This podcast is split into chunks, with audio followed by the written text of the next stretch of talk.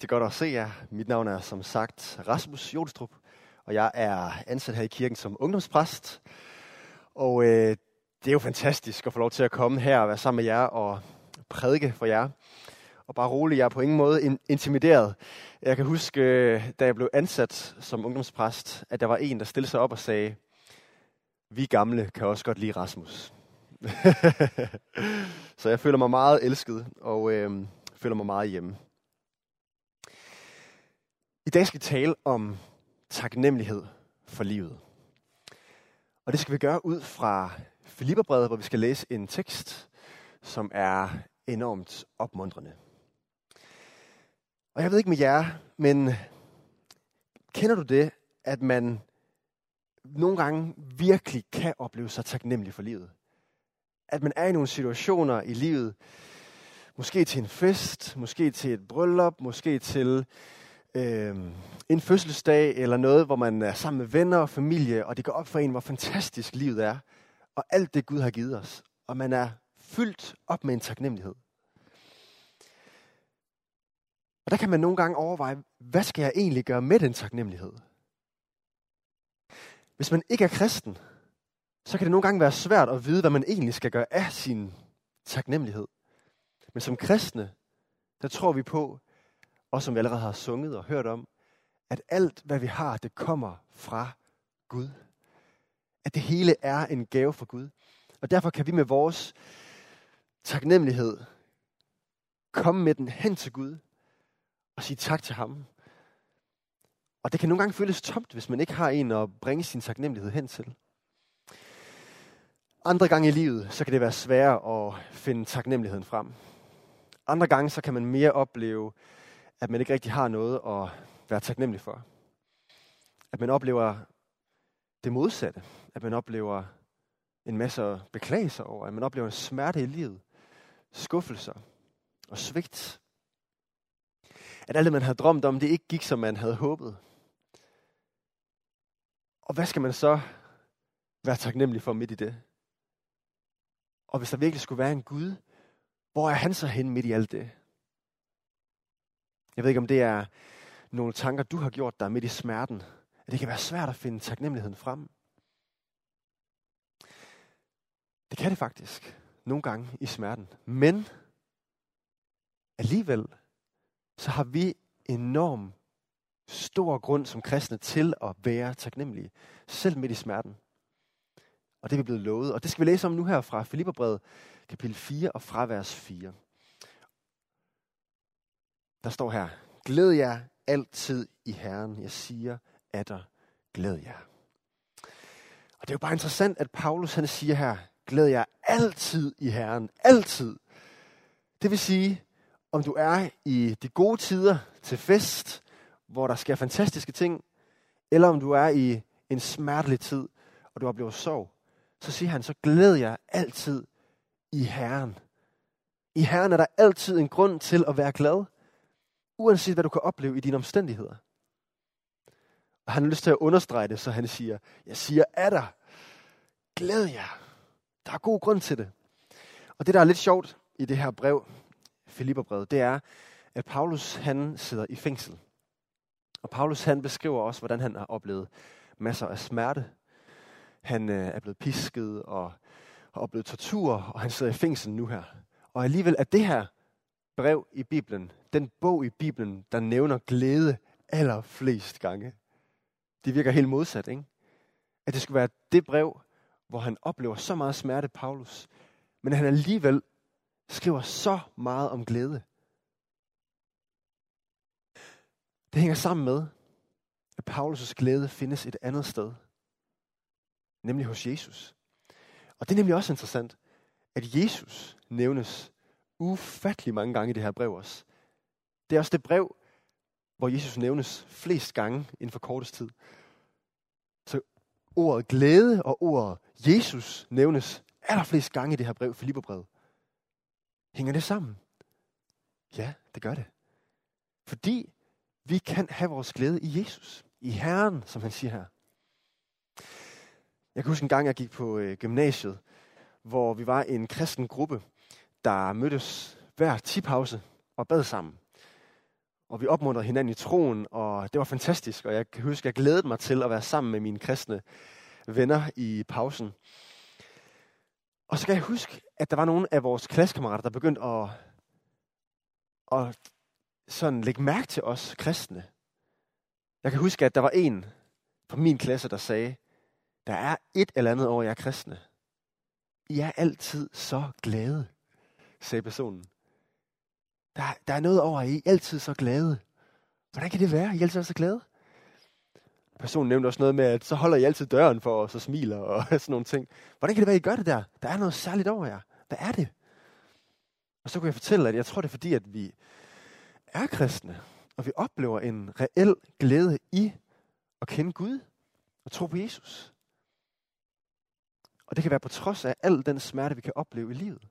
At der faktisk er en glæde, der var ved, og som er større. Fordi vi har noget at være taknemmelige for, og det er nemlig Jesus. Han siger også her fortsat i vers 5. Lad jeres mildhed blive kendt af alle mennesker. Herren er nær. Når vi tror på Jesus, så har vi lyst til at være milde, ligesom vi har oplevet, at Gud har været mild mod os. Det har jeg selv oplevet i mit eget liv. Øh, og det har også været en trøst i mit eget liv, hvordan Gud virkelig har været mild mod mig, når verden har været hård mod mig. Jeg kan huske en gang, da jeg var teenager, og jeg lige var blevet kristen, hvordan øh, det var en tid, hvor vi havde det meget svært i min familie. Mine forældre var gennemgået en skilsmisse, og det var en hård tid, og jeg havde det hårdt i skolen også, hvor jeg var tæt på at blive smidt ud, fordi jeg var en rigtig ballademager, og jeg oplevede ikke at have nogle rigtige venner, og jeg havde bare en enorm svær tid i mit liv. Og så kan jeg huske, da jeg bare lige oplevede en, en, en særlig øh, krise derhjemme, og jeg øh, løb ud af huset og satte mig op af væggen af husets ydervæg for mig selv. Og jeg tog min gamle iPod, dengang der var sådan noget, og tog høretelefoner i ørerne, og satte en lovsang i ørerne. Øh, en Hosanna, en Hosianna-sang om, at Gud han er den, der kommer og redder os. Og hvordan jeg kunne sidde der midt i smerten. Og jeg kunne huske, hvordan jeg græd. Men alligevel midt imellem mine tårer, så oplevede jeg en glæde. Jeg oplevede en mening med livet. Jeg oplevede en trøst. Jeg oplevede et håb. Jeg oplevede, at der var en Gud, der så mig midt i smerten. Og som opmuntrede mig. Og mindede mig om, at han var der for mig. Og han aldrig ville svigte mig. Og aldrig forlade mig. Og så skal jeg huske, hvordan jeg kunne tørre tårerne af mine øjne. Tage en dyb indånding. Og samle mig mod igen. Og jeg tror, der, der oplevede jeg Guds mildhed ind over mit liv. Jeg oplevede, at Herren, han var nær. At han var der. Selv når jeg oplevede andre smerter i mit liv, så oplevede jeg, at Gud han var der. Og det her det er den trøst, vi som kristne har, som gør, at det er anderledes at være kristen, end ikke at være kristen. Når vi er kristne, så har vi Gud, som trøster os og er der for os. Som altid er nær, som aldrig svigter os. Og derfor kan vi være taknemmelige. Paulus han fortsætter her. Vær ikke bekymret for noget, siger han. Men bring i alle forhold, om det er i glæden eller i smerten, så bring i alle forhold jeres ønsker frem for Gud i bøn og påkaldelse med. Her har vi vores ord. Tak. Altså, vi skal altid i alle situationer komme frem for Gud med tak. Med en taknemmelighed. Men vent, vent, vent, Rasmus. Giver det virkelig mening at komme frem med Gud med en taknemmelighed, når man er herover i smerten? Giver det ikke mere mening at komme frem med Gud, frem for Gud med sine ønsker og sin bøn og sin smerte? Jo, det giver god mening at komme med sin smerte for Gud. Han forstår os og smertes med os. Men samtidig kan vi som kristne også komme med vores taknemmelighed. Selv midt i smerten kan vi have en taknemmelighed over livet over alt det, han har givet os. Jeg ved ikke med dig, men jeg kan nogle gange godt have en tendens til at fokusere på det negative. At fokusere på alt det, der ikke fungerer i livet, alt det, der ikke kører. I stedet for at fokusere på alt det, Gud har givet mig. Alle de glæder i livet, Gud har givet mig. Jeg tror, at Gud også kalder os til at fokusere på det, fokusere på det gode, fokusere på, at han har givet os så mange gode ting. Og det tror jeg også, vi kan selv midt i smerten. Fokusere på det gode, han har givet os. Selv til en begravelse er der et håb som kristen. En glæde over et evigt liv. Et liv efter døden. Selv der er der en taknemmelighed. Og derfor kan smerte og glæde gå hånd i hånd. Og som Paulus han også øh, beskriver et andet sted, så kan vi være bedrøvede, dog altid glade. Ja, vi kan opleve bedrøvelse i livet, men vi kan alligevel midt i bedrøvelsen altid være glade. Altid have en taknemmelighed over livet, over alt det gode, Gud har givet os. Gud han kan vende vores blik. Vi kan se på det positive. Vi kan se på alt det, vi har, i stedet for på det, vi ikke har. Og vi kan blive fyldt med taknemmelighed, fyldt med trøst fra Gud. Så siger han også her, i et sidste vers, vi skal læse her sammen. Og Guds fred, som overgår al forstand, vil bevare jeres hjerter og tanker i Kristus Jesus. Guds fred, det er det, vi bliver tilbudt. Og den overgår al forstand. Vi kan nogle gange prøve at forestille os, hvordan det er, og hvad det bedste er, vi kan få i livet. Hvis jeg havde de her ting, så ville jeg have glæde i livet. Men Gud han siger, nej, min fred, den overgår alt, hvad du kunne forestille dig. Det er det, du i virkeligheden har længtes efter. Og med den, siger Gud, der vil jeg bevare dit hjerte. Jeg vil bevare dine tanker. Det vil jeg gøre hos mig i Kristus Jesus. Og her kan du være tryg. Jeg ved ikke med dig, men når jeg læser de her vers, så bliver jeg bare enormt opmuntret. Jeg bliver mindet om, okay, jeg har god grund til at være taknemmelig. Jeg er blevet givet så meget, og jeg vil hellere fokusere på alt det gode, Gud har givet os. Selv i svære tider. Jeg synes, det er fantastisk at være med her sammen med jer øh, og synge gamle salmer fra vores gode sangskat, vi har i kirken. Og øh, en af de sange, jeg kom til at tænke på, da jeg forberedte mig her, det var den gode gamle, vi pløjede og vi såede. Kender I den? Vi synger jo ofte omkvædet, når vi skal spise sammen, hvor vi synger alle gode gaver, de kommer oven ned. Så tak dig Gud, jeg pris dig Gud for al hans kærlighed. Og den kommer jo fra den her gamle salme, vi pløjede, pløjede og vi såede, som man synger. Vi pløjede og vi såede vores sæd i sorten jord. Så bad vi ham os hjælpe, så højt, som højt i himlen bor. Og han lod snefald hegne mod frosten barsk og hår. Han lod det tø og regne og varme mildt i vor. Og så synger man, alle gode gaver kommer over ned. Og det er faktisk et citat, alle gode gaver kommer over ned fra Jakobs brev, apropos, hvor der står, at, at Gud, lysens Gud, han giver os alle gode gaver. Alt, hvad vi har her i livet, det kommer fra Gud. Intet af det, vi er blevet givet, kan vi sige er vores egen fortjeneste. Alt, hvad vi har, det kommer fra Gud. Og derfor så synger man også til sidst i salmen her. Ja, tak du kære fader, så mild, så rig, så rund, for korn i hæs og lader, for godt i allen stund. Vi kan jo intet give, som nogen ting er værd, men tag vores stakkels hjerte, så ringe som det er. Alle gode gaver kommer over ned. Jeg tror, også som salmen her beskriver, at der er noget over taknemmeligheden, som ikke bare stopper der. Som ikke bare stopper i en taknemmelighed, men som fører ud i, at vi har lyst til også at give det lidt, vi har. Også selvom at det kan være nærmest ingenting. Jeg tror, at den taknemmelighed over livet, vi kan opleve hos Gud, det betyder, at vi også har lyst til at dele alt det, vi har fået fra Gud.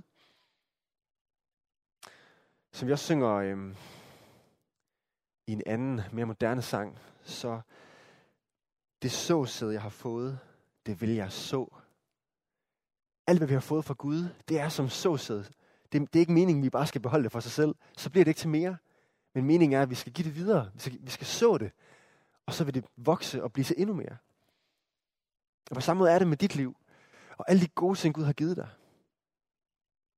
Du har ikke bare fået det for at beholde det for dig selv. Du har fået det for at dele det med andre. Du har fået din tid for at kunne dele din tid med andre, dit nærvær med andre, og ringe til andre, besøge andre. Selvfølgelig skal vi passe på i coronatiden og så videre, men stadigvæk. Du har fået dine penge som en gave fra Gud. Ikke bare for, at du skal beholde dem for dig selv, men for, at du kan hjælpe andre. Være der for andre. Du har fået dine evner, de gaver, du har, det du kan med dine hænder og dit hoved. Ikke bare for, at du skal kunne klare dig selv, men for at hjælpe andre. Hvad kan du gøre? Som Naja sagde, om det er at slå et søm i, eller hvad det er. Den her taknemmelighed over livet, den stopper ikke bare der i taknemmeligheden. Det må føre til meget, meget mere. Og der kan vi jo overveje i dag, hvad betyder det for mig? Hvad er jeg blevet givet? I stedet for, at jeg skal fokusere på alt det, jeg ikke har, så kan jeg fokusere på alt det, jeg har. Alle de fantastiske relationer, jeg har. Den livssituation, jeg er i med økonomi og gaver og evner og alt, hvad jeg har. Fokuser på det, og så spørge, og hvad vil du så have, jeg bruger det til, Gud? Hvordan vil du have, jeg kan være der for andre mennesker med det, du har givet mig? Og jeg tror faktisk også, at det er noget, vi skal overveje som kirke. Her sidste søndag, der fejrede vi jo fødselsdag. Og det var en rund fødselsdag, vi fejrede i kirken. 180 års fødselsdag.